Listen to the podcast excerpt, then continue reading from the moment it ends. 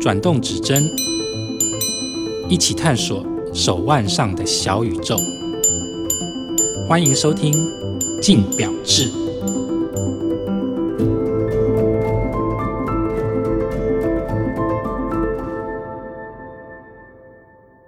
各位听众，大家好，欢迎收听由静好听与静周刊共同制作播出的节目《静表志》，我是静周刊精品组的记者王思成 Amanda。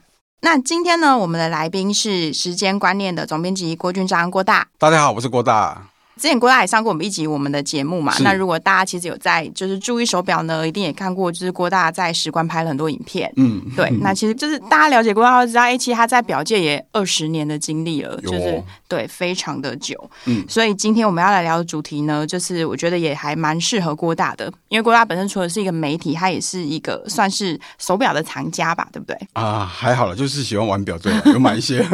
那郭大，你回想你自己买的，嗯你自己买第一只手表的时候啊，你就是你有考虑过所谓的它可不可以保值或增值这个问题吗？哦，我买第一只表的时候，那个我还根本没有想太多问题，就是一头栽入那个机械表的世界。回想起来还笨笨的吧？怎么可能会想到这么深奥的问题？不会啦，那你第一只手表是什么？那时候第一只买的，第一只买的，是 Oris，嗯，哎，不过我还买天文台的哦。还是有点门槛的。有没有看？对对对，那时候有立志要想要当一个很懂表的人，嗯，但是我没有想那么多啦，而且那个时候也没这个风气啦，因为那那个时候其实二手表也不太那么流通嘛，也没有那么多买卖嘛，而且那个时候这样讲起来会不会泄露我的年龄？不过你 这个知道，那时候也没什么 Internet 啊，嗯，就都是纸本的时代啊，所以也不会被感染，不会被人家说灌输这种观念，说啊买表一定要有保值啊，什么增值、投资什么一堆一一堆有的没的没有，嗯，就纯粹兴趣。是。那所以其实是不是因为现在就是网络上面资讯很多，然后大家买表前因为就是做了很多功课，爬了很多文，然后比较 CP 值，所以才开始对价值有这个迷思。我觉得是、欸，因为其实，在谈这个问题哦，我觉得一部分要归咎在这个网络太发达了。你要知道，网络上很多言论是不用负责的啊，而且大家也彼此不认识嘛，所以我乱讲一些东西也不用负责啊。我真的觉得没有大家讲那么夸张，买随便买什么表都可以保值或增值，它只是在少数的品牌或表款上面了。但是有些人就听到人家讲一些例子，有没有？他就算他没有要卖表，他也会心痒痒的啊，想说我，买一只表还可以玩表，还可以彰显地位，还可以把妹什么什么，竟然还可以享受那种投资的那种欢乐乐趣，什么一只表买五万进来可以卖十万二十万，世界上哪有那么爽的事情？那我常讲，那郭大干这一行干了二十年，我不是太丢脸了吗？我从来没有享受到这种这么好的甜蜜的果实。那其实如果手表啊，就是嗯大家会有这样子的想法，就是一定就会有这样的现象出现，他们才会这样想嘛。那到底为什么手表会有所谓增值的状况发生？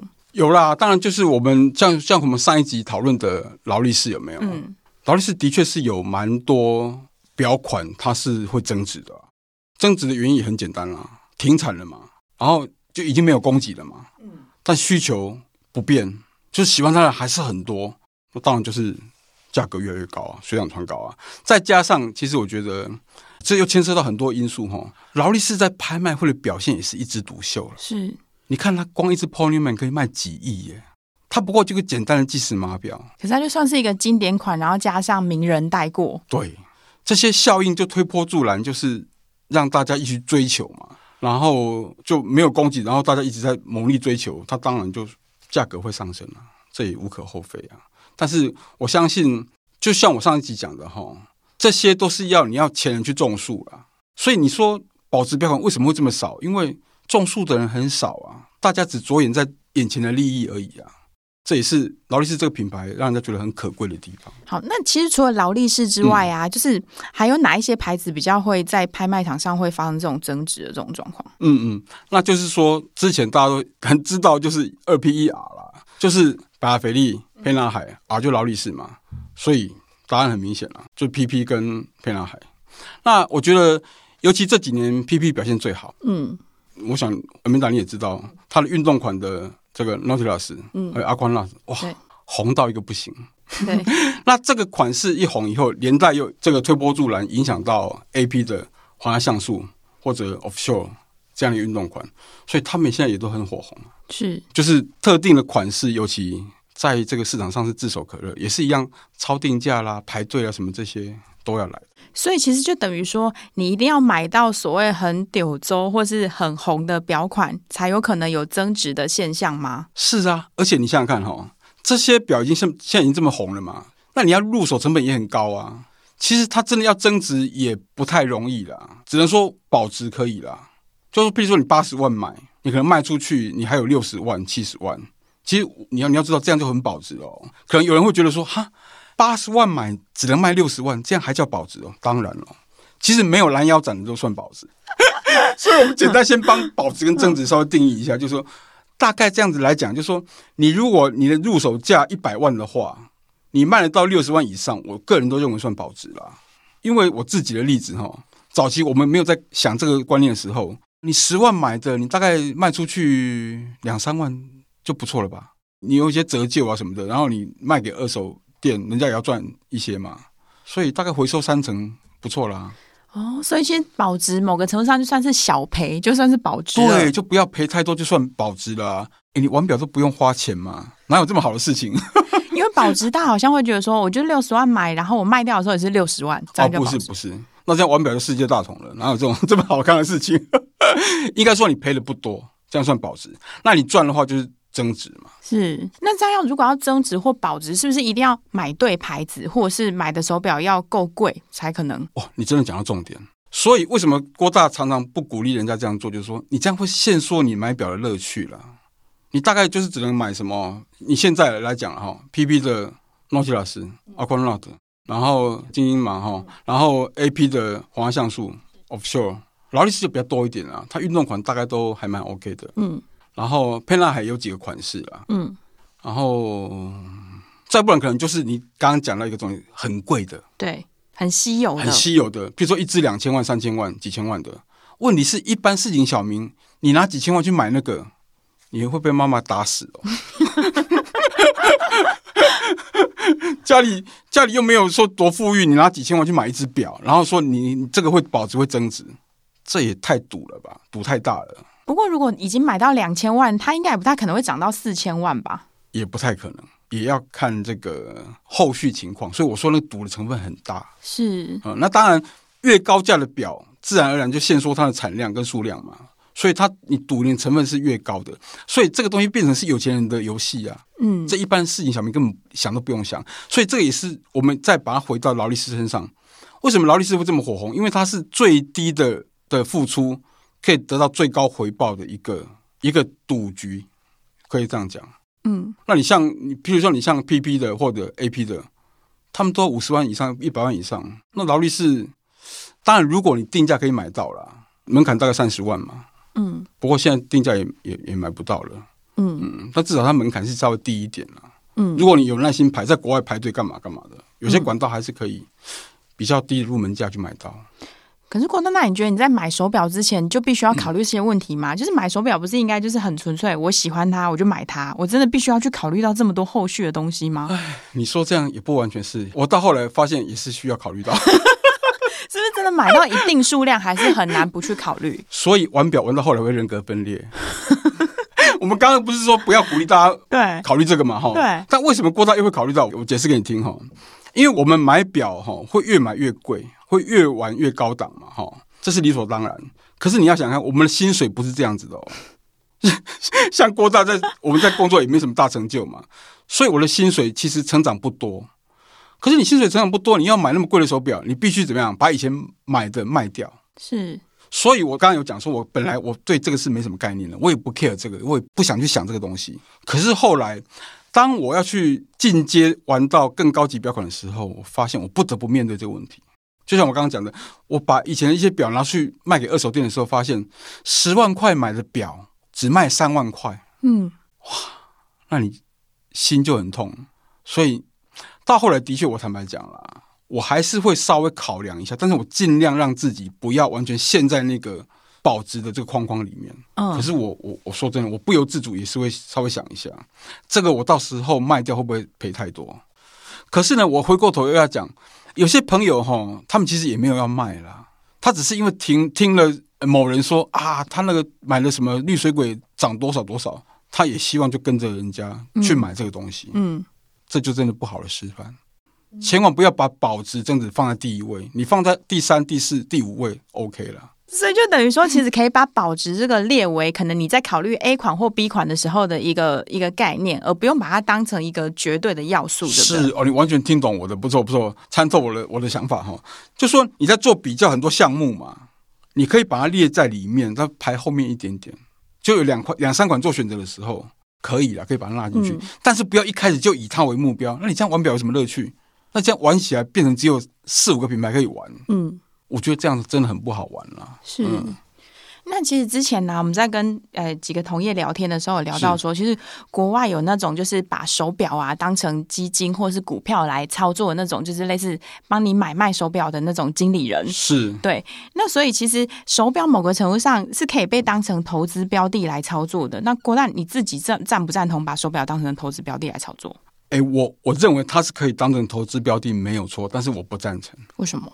因为我觉得我从手表获得的乐趣不在于它可以赚钱，是，而是它带给我生活上的的享受，嗯或者我我我的这个休闲嗜好上面的可以赏玩的，可以跟人家讨论的，可以跟朋友互动的这些话题等等的。嗯那我常讲啦，其实你如果要获利的话，一定有比它更好的标的了。嗯那万一赔钱的话，那赚钱就还好嘛。有人告诉我说：“郭大，那你讲得不对啊，因为我如果可以玩表又可以赚钱，何乐不为？”重点是你怎么没有想到另外一边？我我这个人是比较那个保守心态哈。万一你你玩表玩一玩以后是赔钱的，那怎么办？他可能会把你的兴趣也抹杀掉哦。我其实有些朋友是因为这样退出玩表圈的，就是因为买了这个标的以后，他的获利不如预期，那一气之下干脆我不要玩表。哦而且我觉得我在我周遭里面碰到负面的多于正面的，就这样，所以其实他们不鼓励。嗯，哦，所以等于他们其实一开始买表就不是因为喜欢，是因为可能想要获利。对，是想要获利，或者想要把它当成是一个保值的，比如说就像买画一样，买艺术品一样，他把它当成这样一个一个投资项目。那因为有些人会想说，鸡蛋不要放同一个篮子嘛，他可能会收集一些画作，那手表也收集一些，然后各各个都收集一些。可是这样是不错啦，分散嘛，哈。万一可是万一如果你觉得他赔钱的时候，那怎么办？嗯，我觉得你就糟蹋掉这个嗜好跟兴趣了。是。嗯，所以我希望我还是一样，希望大家尽量不要朝这个方向去操作了。那这样子，如果郭大要用一个，就是无论是一个买表的过来人啊，嗯还是一个媒体的角色，嗯就是当大家就是在对于手表有这种增值或保值的迷失的话，就是你你有没有什么想要给他们的建议，还是想要帮他们理清的东西？呃，建议就是说，补充在刚刚的讲法哈。为什么你常会听到朋友讲说啊，他因为买那个赚钱，买这个赚钱？其实因为早期手表它还在启蒙阶段的时候，比较容易赚钱，因为那时候的东西比较便宜。因为供给多，需求少嘛，所以他会用很便宜的价格去入手嘛。他不管是拍卖会或二或二手店，可是你要知道，现在已经是一个非常成熟的市场的。你看到了好的标的，其实价格都标很高了。嗯，所以那个机会已经过去了，不要再幻想那种可以买十件里面赚九件八件的。好，那我现在来回答你的问题哈。这部分我我觉得啦，好比说我们现在买一只表十万块，那卖出五万块，那你现在你会觉得你好像损失五万块吗？其实这样就很保值了。好，这样很保值。那我觉得你就是转一个角度去想，你花掉这五万块，就是你玩这只表付出的成本。是像一个租金的概念。对，这样就很好了嘛。不要讲升值，就把它最多放到保值，这样就好了。好，那这五万块就是你这几年来你拥有这只表，你带出去很有面子，然后你可以把到妹，然后呢，你又可以享受这些工艺什么的各方面的价值。哎，这很棒啊！五万块你就这么，你出国玩一趟都要十万二十万了。是所以我觉得这样的心态就让我们又可以玩表，又可以有有一点这个保值投资的观念，很棒啊。另外一点就是说，我现在碰到很多人哈，买五千块、买一万块的表也要保值增值，这个问题我真的觉得已经大家已经太泛滥了。嗯你想想看嘛，那种这么低价的表一定量很多嘛，量就像我们我们又回到供需决定价格。你想想看，这么多量的东西，这么多供给的东西，怎么可能会有价价格存在？所以呢，我劝各位放宽心，既然要玩表，就好好享受它，不要心里面有太多负担。所以呢，并不是说我看不起这些表，嗯，而是说，其实你低到一个价格以下，真的连保值都不要想。到底多低？我我我觉得了哈，大概三万块以下就不太需要想了。就是一个门槛。对啊，就是个门槛啦。那为什么用三万？因为我觉得最近那个浪琴的绿鬼不是很红嘛，对，浪鬼，嗯浪鬼其实还 OK，它我觉得它也蛮，它是说低价位里面保值性的一个指标。是，所以我说，因为浪鬼现在买起来大概四五万块嘛，嗯，那你卖出去可能还有一个三万块吧，两三万块吧。哎，我觉得这样就很棒了啊。嗯，哦，所以我们就把它当做是一个价位上的一个指标，再往下不要那么多那个负担了。人生活着，哎呦，那么痛苦干嘛？想那么多干嘛？就快快乐乐玩表，最好是你连买烂鬼都不要有有这些概念，那更好。当然，因为大家都还是，因为嗯大家都还是会很在意 CP 值嘛之类的。可是 CP 值，我倒是觉得 CP 值是一个正确的看法，因为它有利于你做选择啦。是，就是把各种表现跟它的价钱哈做一个分析嘛。那这分析完以后就可以把它丢了啊，嗯，因为你表买进来就是享受它了啊，不要再多多这些负担啦，这样多不快乐。好啦，非常谢谢郭大今天跟我们的分享。所以其实我觉得郭大就是也身为一个无论是藏家还是一个媒体，我觉得郭大都跟我们分享很正确的观念。其实买表真的最终就还是要回归到自己喜欢、适合自己，然后符合自己的预算。我觉得这个是最重要的。那今天非常谢谢郭大来到我们的节目，谢谢郭大。谢谢，好，也谢谢大家今天的收听。有兴趣了解更多的听众呢，欢迎锁定由静好听与静周刊共同制作播出的《静表志》，我们下次见。想听爱听，就在静好听。